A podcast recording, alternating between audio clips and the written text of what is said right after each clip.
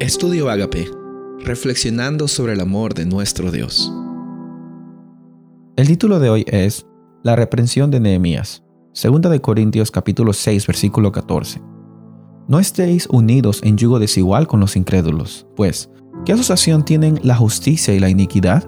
¿O qué comunión la luz con las tinieblas?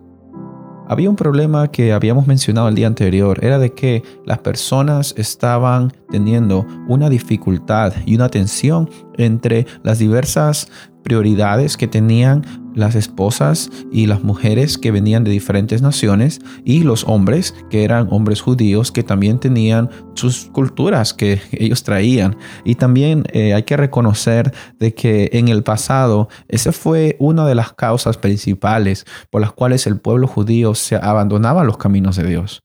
Y el problema no son las mujeres, el problema no son las diferentes naciones, el problema está en que cuando hay un yugo desigual o, cuando hay una diferencia en las prioridades, cuando hay una diferencia en la fe, cuando hay una diferencia entre qué es importante, eh, van a haber discusiones, van a haber eh, conversaciones que tienen que ser tomadas en cuenta.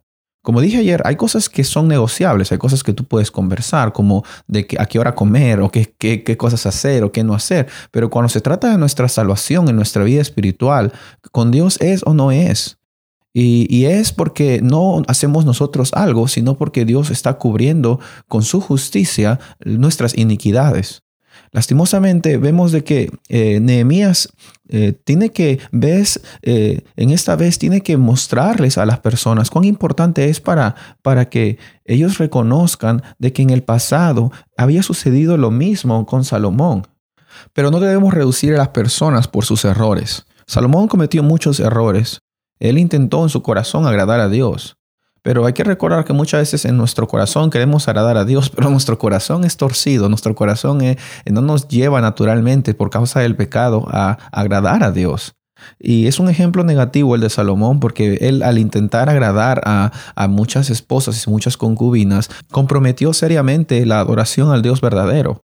Yo no sé cuántas veces tú has intentado eh, conciliar muchas cosas y hábitos que no son adecuados para ti con lo que Dios está realmente mostrando a ti en, tu experiencia del día a día. No es fácil. En primer lugar, eh, el cambio no viene por nosotros, el cambio viene por Dios. Y, pero en segundo lugar, hay que recordar que Dios solo va a cambiar si le dejamos actuar en nuestra vida.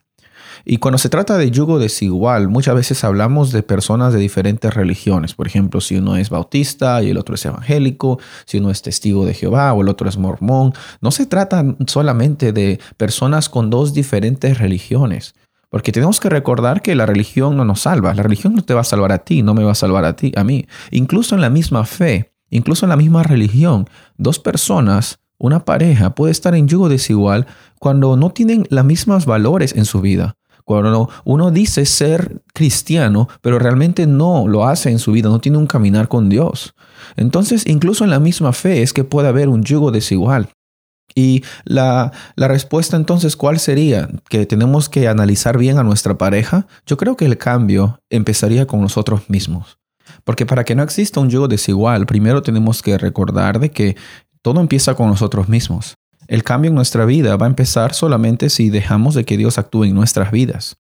Obviamente es el trabajo de Dios cambiar la vida de las otras personas también, pero nosotros debemos empezar con nuestras vidas. Y Nehemías estaba preocupado porque él había recordado cómo es que estos errores de yugo desigual habían traído tantos problemas en el pueblo de Israel. Yo no sé si tú estás pasando por situaciones que te están trayendo tristeza. Yo no sé si estás pasando por problemas que quizás tú piensas que no tienen solución.